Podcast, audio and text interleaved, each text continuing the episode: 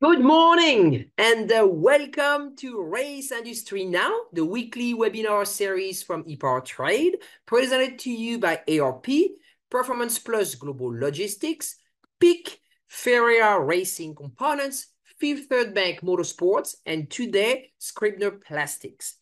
I am Francisque Savignac, the founder and C E O of EPARtrade, the racing industry every minute, every day. This is episode four hundred forty, and we're going to be talking trends in cylinder head designs with Curtis Boggs. With me this morning are Judy Keen, the co-founder of EPARtrade, and our superstar host, three-time NASCAR crew chief champion, Mister Jeff Hammond. Judy? Uh, Judy is on mute. Judy, you're on mute. There we go. Thank you. Thank you, Francisque. And thank you, everybody, for joining with us. Um, as I mentioned last week, we have had so many suppliers jump on board with us. You saw Scribner on there this morning. So just an influx of companies. And this morning on our newsletter, hopefully everybody got it, we announced that we we're bringing on uh, Andrea Brake. We worked with Andrea at our old P R I days. So we we just all think alike. We're we're helping those small little entrepreneurial companies. So we're proud to have Andrea joining us officially. Jeff? Well, first and foremost, let me go ahead and extend my congratulations and uh, hearty welcome to Andrea. That's very exciting. The co company continues to grow. Brad, really excited about being a part of it. And hey, four hundred. And what did you say, Francis? four hundred forty. Ooh, I'm telling you right Which now, we're putting up the numbers. You have done over sure. You yeah, have done really excited about being back in twenty twenty-four. All right, are we ready yes. to go, Francis? Yes, we are, and Curtis is on. So, Jeff, carry on. All right, carry on. That's exactly what we're going to do. Hey, good morning, Curtis. How are you doing? I'm doing great. How are you doing? I'm doing well. I really am. I mean, I'm really uh, charged up about today's webinar because I feel like I'm talking to someone who understands some of the things that I remember back in the good old days. And it's, I'm sure that you have advanced it all the way into modern technology, but I got to ask you, you were doing cylinder heads and working in this area in the seventies and eighties. So that meant uh, there was some cast iron involved. Oh, oh, oh. First thing you do is start off with um, a, a nightmare, right? Hey, I, um, I lived some of those days and I and I, I appreciate them. That's the reason why I wanted to bring it up. I don't want anybody to think that you had it easy because I know that part of your history involved making that jump from doing it by hand to doing it by, machi by machine. So I wanted to touch on that. So, uh, Jeff, first of all, I, I got to say that it's it's. It's a real privilege for me to be on with you. Um, you know, we're we're two old guys in in the industry, and um, yeah. you know the experience you have. Um, you know, I'm really looking forward to today. I know some of the things that I, I'd like to get into are conversations that you're going to directly relate to. So it's this is going to be fun. Um, so to answer your question, yeah, in the early days, um, the first version of this. You know, the business I had was called Boggs Racing Heads.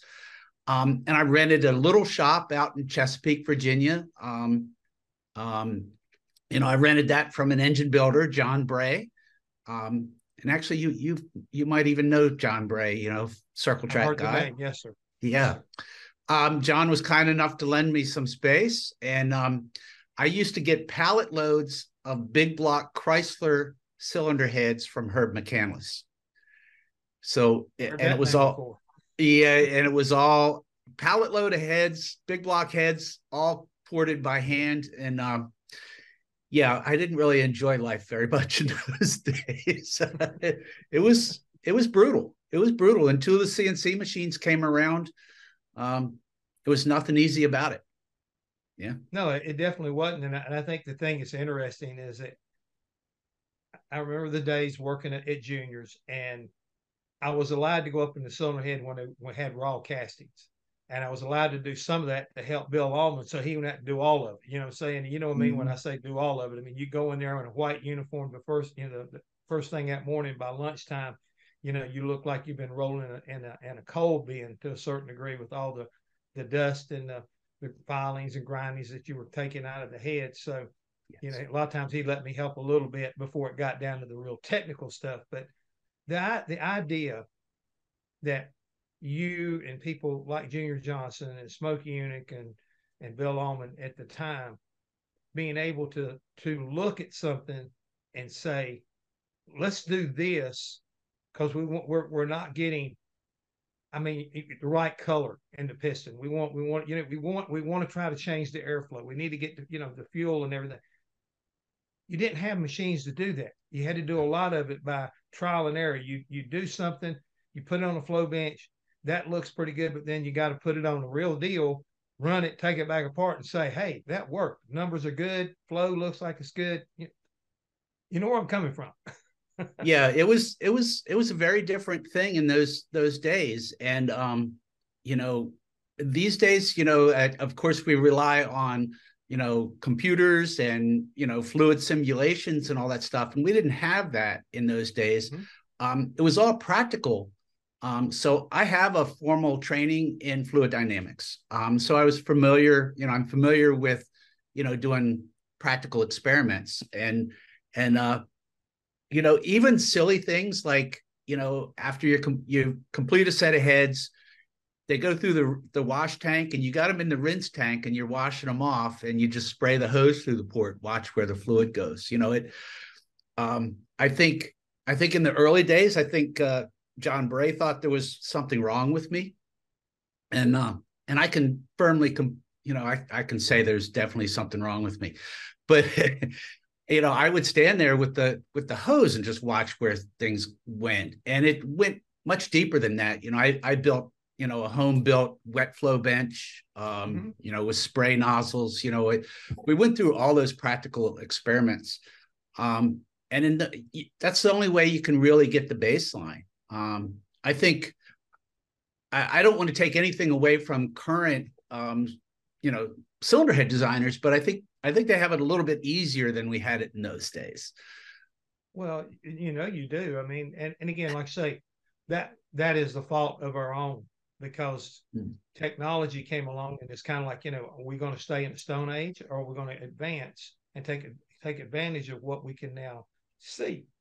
And when mm. I say that, I was, I was thinking about how you were describing water, fluid, whatever, uh, solvent, how it was doing inside a cylinder head and trying to imagine this is air and everything. But as you know, very well know, air is lighter and whatever kind of gasoline or fuel you're using will react a little different than even what the solvent or water's doing. So, sure. you know, you got to kind of like look at it and, and you got to almost like think outside the box. Will it stay attached there? Is it going to separate around this corner? Uh, should I sharpen it?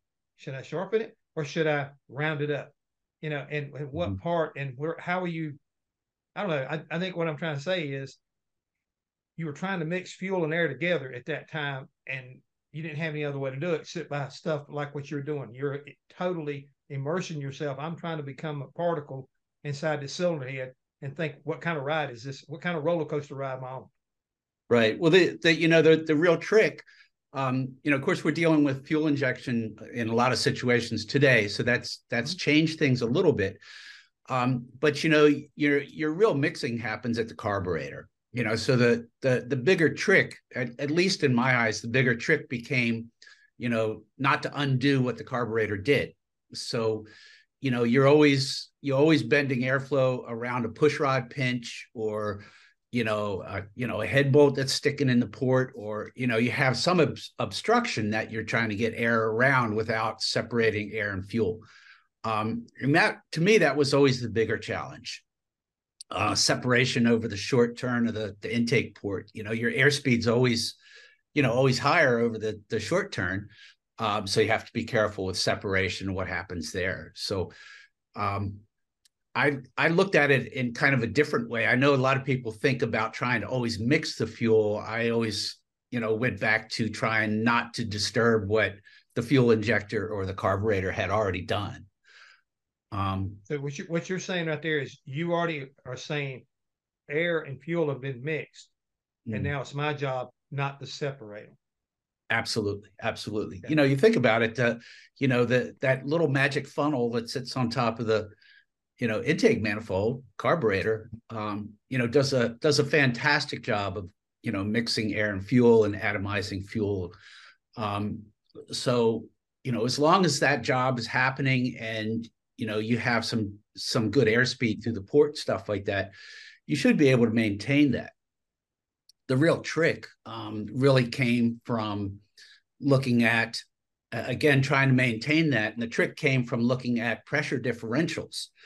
Um, so, you know, you have high speed pressure differential at, at the carburetor, um, and taking a small block, you know, V eight with eighteen degree heads on it as an example, you know, now you have, you know, a pinch at the push rod. So there's another high speed differential, you know, and then of course you have your third that's at, you know, ideally um, at the, uh, at the valve, you know, at the, at the throat underneath the valve.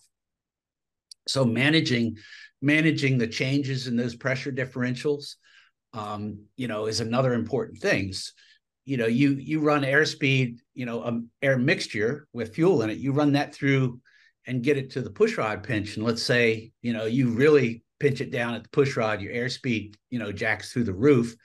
And then you go into a big valve bowl and big area over the short turn, you know, and you dump all that airspeed. That's a great way to separate fuel, you know. So, you know, all of that's there. There's so much to managing fuel, you know, it's, um, there's a, obviously there's a lot to it, you know. Pressure differentials was always, that was my, always my big thing. And even today still is, um, you know, I kind of care less about, um, flow numbers, you know, and a, a mm-hmm. C F M number, you know, you, you have, you have to be in the ballpark. I mean, it can't be junk.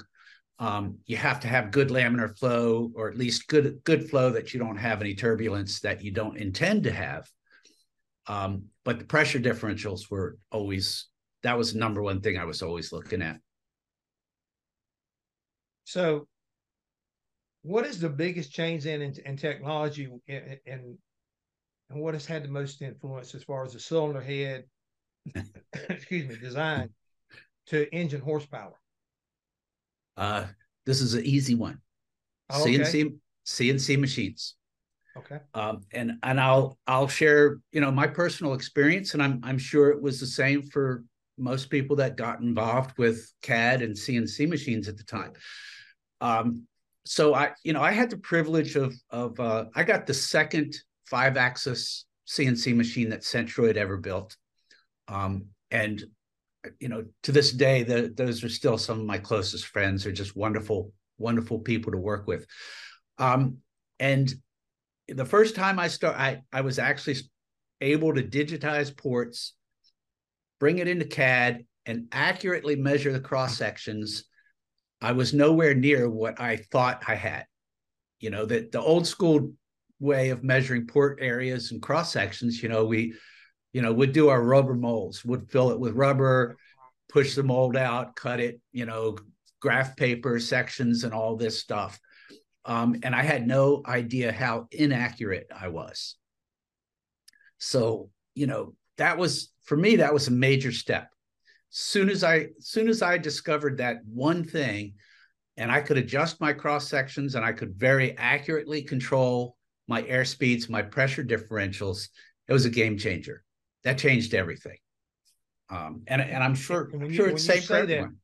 Did did you use? How did you go about doing that? Was it was it a roller arm deal? What what what was it that allowed you to do these cross sections accurately? So at the time, um, you know, this is early on in the in the process, and I I had a preference for digitizing in the spindle of the C N C machine. Uh, okay, you know, which is you know that's how Centroid started out doing that, um, and I always. I had a preference for that because it it it it located stuff very accurately on the machine, and you know I I didn't have other location issues, um, so I did that a lot. So I would digitize on the C N C machine. I literally would send a probe through in a five-axis program, and you know if I didn't have a pre-existing program, sometimes it took a day or two to to get it to go through there. Um, at least in the early days, I, I know they've got their programming down pretty well now. Um, but I would, you know, I would get that that scan data um, that I could bring it into the C A D program, or I tended to use Mastercam for a lot of C A D design stuff too. I did, you know, most of my stuff in Mastercam. Uh, but I could bring that model in, and then I could section it and measure my cross-sectional areas anywhere that I wanted. Um, and so, like I said, that, you know, all of a sudden I had this, this, you know, fantastic amount of control. Um, and again, it wasn't just, you know, control over, you know, just making it bigger, smaller, or, or that, and all this, all that, you know, the, the control you have over the shape, which was another, you know, big improvement.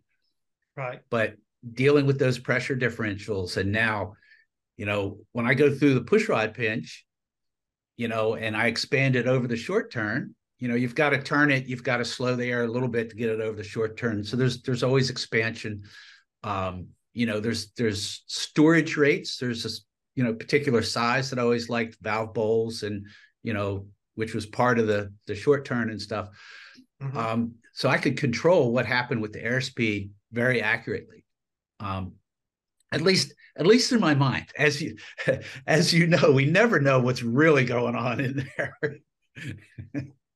Yeah, I, I totally appreciate that. I do. I've, I, you know, to this day, uh, you know, a, a good difficult engine combination will teach me a lesson or two, even today. You know, it it never stops. Can I ask you real quick, when you when you were able to start doing that, what what percentage of imp improvement do you think you saw in a set of cylinder heads as it pertained to the dyno, or wherever wherever you felt like was a gain? I mean, because mm. again, you got repeatability like you've never had before, right? Right. So when you're able to transfer all that, what what, what did you see? You know, when, because again, every engine builder or head, head guy I've ever been around, they always want to know what's the bottom number. I mean, how much more torque do we make, or how much more power do we make? Right. You know, do we make? You know, where did it, where did it, where did it go? I mean, what did what did it show? Yeah, and and that's that's interesting. That's a that's an interesting question, because it's a, it's a little bit deeper than that. Um, so first of all, you know, the repeatability. I mean, you know, a good cylinder head porter, good cylinder head grinder, uh, usually doesn't have repeatability problems hand grinding. Um, you know, so. Although that's that was an advantage, um, the, like I said, the bigger advantage was was all the other control that we now gained, and all the insight to what was really happening in there. Um, so, you know, I was always a big block guy. Um, you know, I, I my early years I worked at Sonny's, and uh, boy, I, I I mean, I admittedly I miss Sonny. What a what a wonderful thing that man did for me early in my career. Um, But I was always a big block guy. So, you know, the, the immediate change that I saw as soon as I started applying this to the big block, and, um, you know, making some of the port cross-sectional changes, airspeed changes, all of that stuff, uh, I immediately saw, I, I think the first number I can really put together, if I remember right, was about thirty-five, thirty-five or maybe forty horsepower. Um, Whoa. Yeah, this was on um, some of the early test engines were five forties um, mm-hmm. and drag race engines, um, and there was there was some marine engines involved too. But the drag race stuff, uh, usually fifteen to one, you know, eight or nine hundred lift cams, uh, single single four barrel cast manifold carburetor. Yeah, so there was a there was a pretty pretty hefty jump right off the bat. So when you make a big jump like that, does it, does all of a sudden, does Pandora's box get opened up as far as, you know, how a port size, shape, and everything size and shape change in the last twenty years, as far as it goes, the, as far as the, the effectiveness of the engine combination? You know, did it, did it unlock the other side up to where all of a sudden, oh, well, guess what we can do now? We can change this cam. We can put these kind of uh, pistons in. We can do this yes. kind of with a bore and stroke. Did it? Did it pretty much just like have an avalanche? Absolutely. Uh, that's a that's a Pandora's box that that's still open today, at least for me. Um, so you know, staying on on on the big block Chevrolet, mm-hmm. you know, I you know today, you know, some of the stuff that um, my current programs, um, which I, I don't own R F D anymore, but but Dan at R F D, they're still they're still selling those programs, and they're all definitely front running programs. Well, you know, that that was a progression that started with that C N C machine. You know, when when I first discovered the capabilities there, the light bulb goes off, and it is, for me, it has been a never ending process since then. You know, trying stuff, going different directions. And as you know, you know, from from being a, you know, a winning crew chief, you know, you make one change and it shows you something and it tells you a direction to go in, and you, you know, you start following that rabbit hole, and then it tells you to go someplace else. And um, it's a never ending process. Um, I'm, you know, I, I made, I made power with big block heads, conventional style big block heads today that I never thought was possible. And I never thought it was possible. So, yeah, it opened so, Pandora's box. Okay, along that same line, so with what you've learned through these years, what has been the most, like, wow factor as far as changing the personality of an engine? Oh, personality of an engine. Yeah, it's one of my favorite things to talk about. So now that, now that with C N C machines, all of a sudden we have this massive amount of control. So now what do we do with that? Well, you know, the personality of an engine is something that that I've always talked about because, you know, um, Big Block Chevrolet is a good example. Uh, you know, there was this habit of, you know, cylinder heads were too small. I, I mean, they were definitely too small. And then, you know, you put big camshaft in it trying to get air through the, the combination, and literally the thing couldn't breathe. You know, engine combinations can't breathe. And what, you know, what some people thought were, you know, proper port sizes and air speeds and stuff were just really restrictions. Um, you know, the more that you got the port out of the way, you made it very easy for the air, you know, the air to, you know, move into the cylinder, you know, the, the more power you could make. Well, the better the cylinder head, the less camshaft you need. Um, so now we, we start going down, you know, that particular rabbit hole. You know, how big is too big of a cylinder head?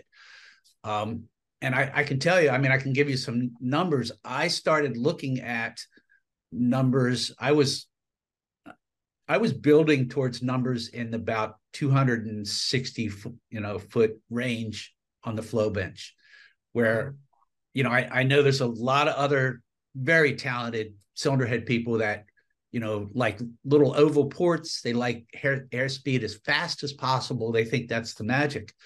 Um, and in their combination, you know, they figured out how that works, you know. So, you know, I've certainly discovered there's not one way to skin the cat. Um, but I started, you know, bigger cylinder heads, get everything out of the way, make it very easy for the engine to consume air, you know. Um, and that gave us the ability to start pulling camshaft out. Well, you know, the the the big way to make torque, or what makes torque, right, is cylinder pressure. You know, and and it's not airspeed in a in a port. You know, that'll be throttle response, but that's not torque. You know, torque comes from, you know, your uh, your cylinder pressure. So all of a sudden, you know, I have this big cylinder head on here. It's easy for the engine to consume air. I start pulling camshaft out so I can I can run my, you know, cylinder pressures up. Um, And the other thing that that, you know, that gave us was an engine combination that would accelerate faster. You know, the, the, the acceleration rate of the engine itself was faster. It was easier for it to crank up, you know, up to R P M. Um, I hope that answers your question. No, it does, but it also makes me start thinking about. See, it's a big rabbit hole, isn't it? Yeah, it's a big rabbit hole for sure when, when you start trying to figure out. And you start taking cam away, but what have you found as far as, you know, the overlap, you know, the, the opening and closing of, of the the cam and how it works as far as that pressure inside there? Is it better to hold it longer? You know, do you compress it to, you know, and just like you burp it, or do you let it, you know, the exhaust come open and let it get clear out? You know, you understand where I'm coming from? You know, that that sweet spot yes. You're looking for. Yes. So, um. Well, I'm gonna, I'm going to give you the deep secrets here today. Okay. You know, that that that's kind of, you know, the all the recent, you know, championship winning or record setting combinations. I, you know, I kind of had, I kind of had the same method. Um, and, you know, I would do very, very efficient exhaust ports as much as I could. Um, and then I would use the exhaust lobe, move the exhaust lobe around to uh, reduce overlap and build cylinder pressure. Um, and, you know, the easy way to do this, now I'm running a cylinder head shop where I'm selling, you know, cylinder heads to a lot of different people. I've got them out on different engine combinations and dynos. Um, so I'm not in a situation where I've got it on a dyno and I've got, you know, transducers in the cylinders and I can measure cylinder pressure. Um, so my solution to that was um, using cranking compression. So I tracked cranking compression, you know, from the early days at Sonny's. Is that uh, you know I cranked I, I I tracked that for a long time, um, and I would I would tune the engine combinations, the camshaft combinations. Again, it's it's funny how the airspeed numbers and this number is similar, but you know all my really good running stuff usually had a cranking cylinder pressure, you know, two fifty plus, two sixty, two seventies. Mm-hmm. Um, I, anything up around three hundred seemed to not be happy. I, I think it was, I think the engine was working too hard to do that. Mm-hmm. Um, so, you know, that's the thing. I started, really started pulling exhaust lobe out. Um, but, you know, I, I had a very long relationship with uh, Tim Goldsby at, at Bullet Cams. Um, and I have to say that Tim was a genius there, you know, um, uh, you know, brilliant camshaft guy. So I, I would never tell him what to do. I would tell him my theory and what I, what I thought in general, um, but I would never tell Tim what to do. He always came up with it. Real quick, Curtis, before we go much further, uh, I know we have some people that are watching and, and taking all this in, and I, I'm, I hope we're, we're mesmerizing them. But I don't want you to forget, you got a a dog in this fight too, everyone. So you want to ask Curtis a question, please don't forget you can send it to me, and uh, I'll relay it and try to get you an answer. Because there again, um, I'm loving what I'm doing, and hopefully I'm you know touching some bases and hot spots that you want to have and questions answered. But if you've got something to help me out here, go right ahead and jump in, and we will. Uh, I'll put you on the spot if you get somebody to get not be so nervous and write us a couple questions here. How about that? Nice. Uh, I like I like know, questions. You know, continuing down this uh, this road, I know we kind of started in the cast iron days and and jumped into you know aluminum heads and everything. So, you know, people that you, that you saw their work, heard about their success. Any of them jump out at you? I mean, as far as, you know, you take, I mean, back in the early days, Reher-Morrison would help us with some of the stuff at Junior. Mm-hmm. Okay. And the crossover, I think a lot of people would be surprised that NASCAR guys would look over to drag racers for, what are you going to learn there? You know, they, they, they're running. If they bust a head, they just pull it off the next round, put another head on. You know, in our case, we're going to run four or five hundred miles that afternoon and practice, something like that. And, you know, we don't have that luxury. You know, you know where I'm coming from? What mm-hmm. do they know that we can't figure out? And I, I think, again, in talking to you, the way you approach your philosophy, I think, influenced other people's philosophy. I, um, well, I, I know in the earlier days of, um, you know, and, and in the in the very early days, you know, I I was like several other shops, as far as I know. Um, you know, there was a lot of people like Ron. There was a lot of cylinder head guys that, you know, the NASCAR teams would send them a set of cylinder heads, and we would, you know, do our thing and send them back, and then they wouldn't tell us anything about it. Have no idea if it worked. You know, so if they called it was, you back wanted more, you know something was going right. uh, yeah, yeah. If you called if they called you back second time, you knew something was working. Um, you know, so those again, those those were interesting days. Um, you know, but uh, you know, cylinder head guys in those days, there was so many, but you know, the communication wasn't what we have now. Um, so I will say that probably, you know, when the internet started, we, we first had internet forums like, you know, Speed Talk, if you remember Speed Talk.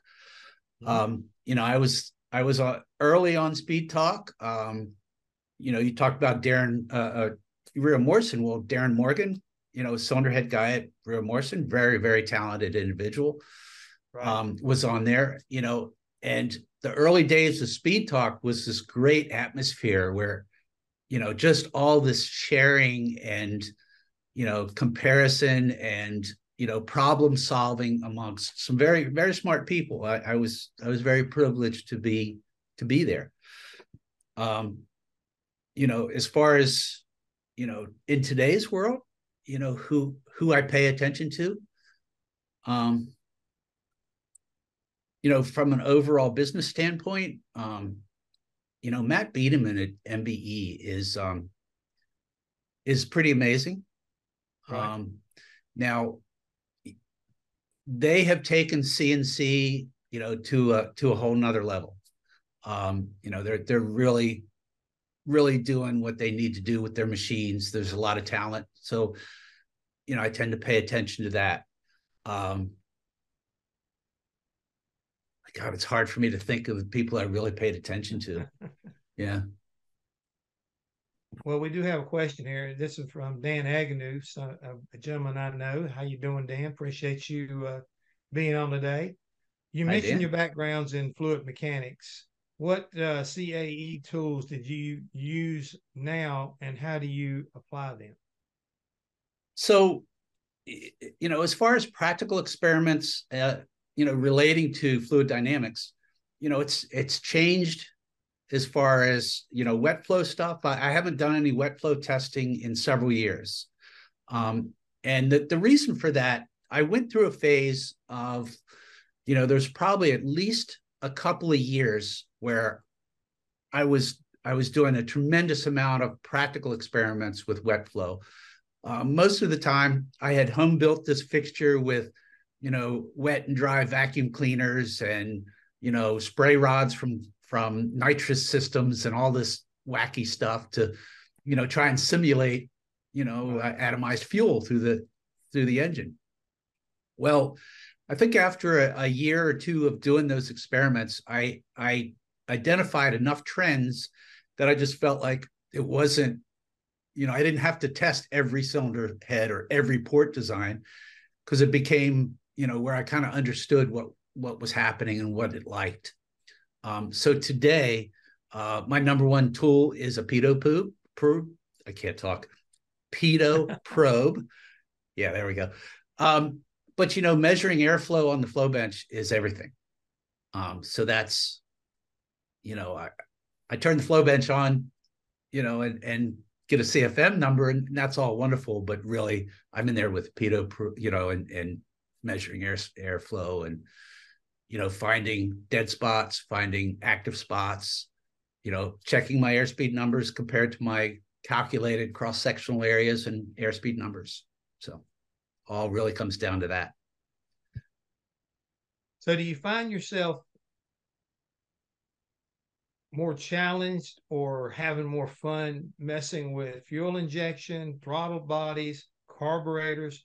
What what kind of, you know, how how do they affect you and how do they challenge you, and, and do you, which one you enjoy maybe more? Uh, I enjoy them all. Um, you know, the um ultimately, the, you know, the, what brings me the most joy is, is the challenge, is, you know, is the problem solving. So that being said, you know, they, they have, they have different capabilities. I, I think we can get away with more stuff with fuel injection. Um, you know, a, a carbureted combination, you know, plenum volumes can be sensitive. You know, if you get plenum volume too big, you know, you can hurt your signal at carburetor. You know, sometimes it won't accelerate down the track like it should. You know, there, there's a there's a balance that needs to happen there. Um, and it seems like you can get away with, you know, bigger plenum volumes and stuff on uh, fuel-injected combinations, um, at least in the drag race and, and the, you know, offshore marine and things that I've, I've worked on recently. Uh, so that seems to be less of a challenge. Um, the, the bigger challenge is always, always comes back to the basics, I think, is, you know, again, we're measure, we're, ma we're trying to master the airflow numbers, but we're trying to master the airspeed and those pressure differentials. Um, and the trick is, as the engine combinations get bigger, you know, we get six, seven hundred inch big blocks, you know, and now we have to get hit the right airspeed numbers. And the challenge is always getting that proper size port in between the the push rods, the head bolt holes, and and everything else you got to navigate to get to the cylinder. Um, so, you know, physically, the challenges are pretty much always the same. With that being said, I think I'd be remiss, because I, I saw in your, you know, in, you know, reading about your history and everything, that you work with uh, with Edelbrock. Um, you, you talk about how you unify fuel and air. Well, that's that's one of the, the beginning points of everything. So what was it like to work with Vic Edelbrock and his group, as far as, uh, you know, what, what you feed your cylinder heads? Well, first of all, I, you know, um, you know, I have a I have a lot of very close people in my life that that are no longer here that I miss very much. Uh, I miss Edel, I, I miss Vic. I mean, what a wonderful person he was. Great to work with. Um, you know, and the engineering team. So I, I worked with uh, Rick Roberts and Brent McCarthy, and really Brent is Brent and I are the ones that really worked on on the big block manifold that that I, I think everybody kind of knows me for. Um, and you know, a, again, as things changed and and as we learned more, and the engine combinations became more demanding, um, because obviously that's the other side of it. You know, if we went from you know, the biggest end, big block we ever had was, you know, a four hundred inch big block or three ninety-six or four fifty-four, right? If that's right. The biggest one we ever had, doesn't take much cylinder head to feed that. But now we're up at, you know, six thirty-two, you know, with, you know, with standard bore space blocks and stuff. So the demand on the cylinder head, you know, kept going up as we kept, you know, getting crazier with engines. So the relationship with, uh, with Edelbrock was, Um, that was one of the most fun experiences I've had in this business. Um, it was really nice to, you know, step away from being the business owner and running a shop and doing all, all the stuff that I really don't like to do, and just be the engineer. Um, so it was, it was a total joy. Um, and out of that, you know, that the conventional big block manifolds that they still sell today and are still one of the front running manifolds, you know, the twenty-eight ninety-six short deck and twenty-eight ninety-sevens, you know, the the Super Victor, Super Victor two, I think they call it. Um, so yeah, it was a real pleasure to work with them. So design wise, you know, we're, we were going from what they had, you know, they had Super Victor manifolds before. Um, and, and I have to admit, some of this, I don't want to say it was easy, but it was easier than I expected. Excuse me. Uh-huh. Um, but it's because we were making this jump, you know, in power and engine sizes and stuff. So the previous designs, the, you know, the, the, the runners were too small. Um, the entry area into the runners were too small. Um, you know, there's a particular taper rate that a, that intake manifold likes to see. Um, none of that was present. Um, you know, they had uh, they had very different lengths of runners, all in the same manifold. You know, there, there was a lot of things that, you know, that we know today, you know, wasn't happy. So, you know, making those corrections got me to where where we were. All right, I got to ask this question. I know we're getting kind of close to the end of our session. The difference between road race and short track head design versus a high R P M drag race head. Glad you asked this. I'd like to ask you this. Yeah. I'll, I'll take the fifth on that one. Nice, nice. So, you know, the, circling back to the fact that we have all this control now, and we can control all these cross-sectional areas, airspeed, and pressure differentials. So now we can have a much greater control over the personality of the engine. So, you know, a high R P M drag race engine in a, you know, two thousand, twenty-two hundred pound chassis, you know, pro stock car, whatever it is, you know, you can put a pretty darn big cylinder head on it with, you can not have a real crisp airspeed in it, um, and it'll work just fine, you know, because you're, you're going to spend your whole time, you know, between say seven and nine thousand, uh, well, pro stock. So let's between nine thousand and eleven thousand, you know, wherever. Um, road race is a completely different thing. So, you know, road race in a circle track car, you have to get the car up off the corner. So it's, it's, it's got to have crisp throttle response or good throttle response. It's got to have, you know, good, good power and good torque, um, at a lower R P M range. You know, let's say a short track car, maybe you're coming up off the corner, you know, at four thousand R P M and you're at eight thousand at the end of the straight. Well, you know, you gotta, you gotta make that thing run all the way through. It's got to come off, come up off the corner, you know, and as, as you know, you don't come off the corner, you're not making the pass at the end of the straight. It's just not going to happen. But you also have to have the power at the end of the straight. You got to have the high end speed. So, you know, now the challenge, that's the challenge. Um, so port design has a huge effect on that. You know, you might, you might not have as big of pressure differentials. You might have a port that doesn't have a lot of expansion rate over the short turn. You know, you might maintain your airspeed and you might, you know, keep your port, you know, cross-sectional areas more even. So it's, you know, there's not a lot of changes there. So the thing has a very flat and even, you know, horsepower and torque curve through the range. Um, but, it, but then again, you know, now that you're a little bit, you know, you can be a little bit bigger, or you can manage that airspeed better, that you can start having more freedom in camshaft. Um, all the circle track stuff that I tended to work on, we went down that range. We usually, ports usually ended up a little bit bigger than the engine builders expected.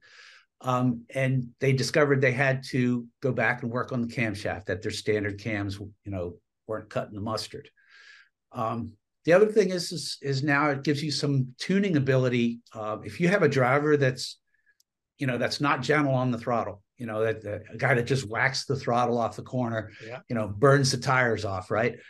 Well, you know, now you can start working on, you know, you can go as far as in, uh, design the entire induction system for that, you know, as well as camshaft and things like that, make it a little bit softer so the guy didn't knock the tires off, if you want to go that route. Um, and then somebody that's got great throttle response, you know, really good with the foot, you know, you can be very aggressive. Um, all of this is, now that we have all this control, we have all this tuning ability. So I would typically yeah. be a little bit crisper on cylinder heads, a little bit smaller. You know, you can't put a drag race head on a circle track car or road race car and expect it to perform. It doesn't work. Well, kind of like you say, back in the day when Junior was running those one eighty degree headers, and we really, we could do a lot of things because of the, of the bottom end torque that he built in the engines. Mm-hmm. And with someone like Darryl, even K O, K O not quite as much Darryl, but Darryl was so soft-footed.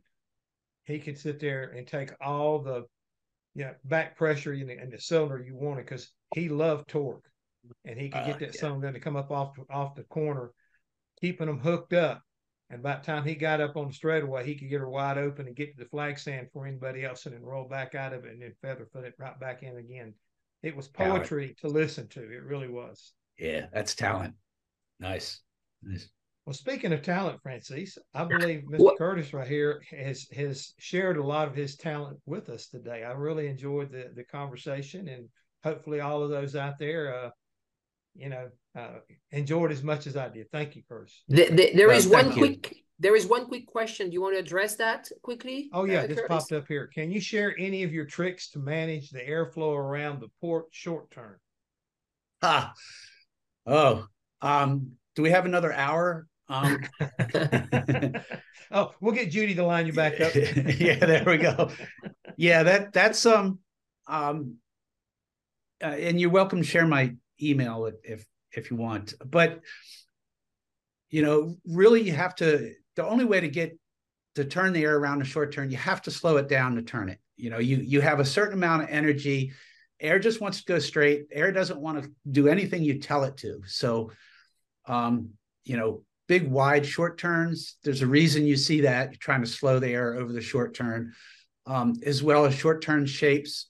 Um, a lot of my later port designs, um, I don't believe in, you know, putting a fin in the floor of the port, but, but, you know, if we had a, you know, say this is the short turn and, and the valve's on this side and this is the rest of the port, I started putting like a little hump in the center of the port that would kind of help the air go over the center of the short turn.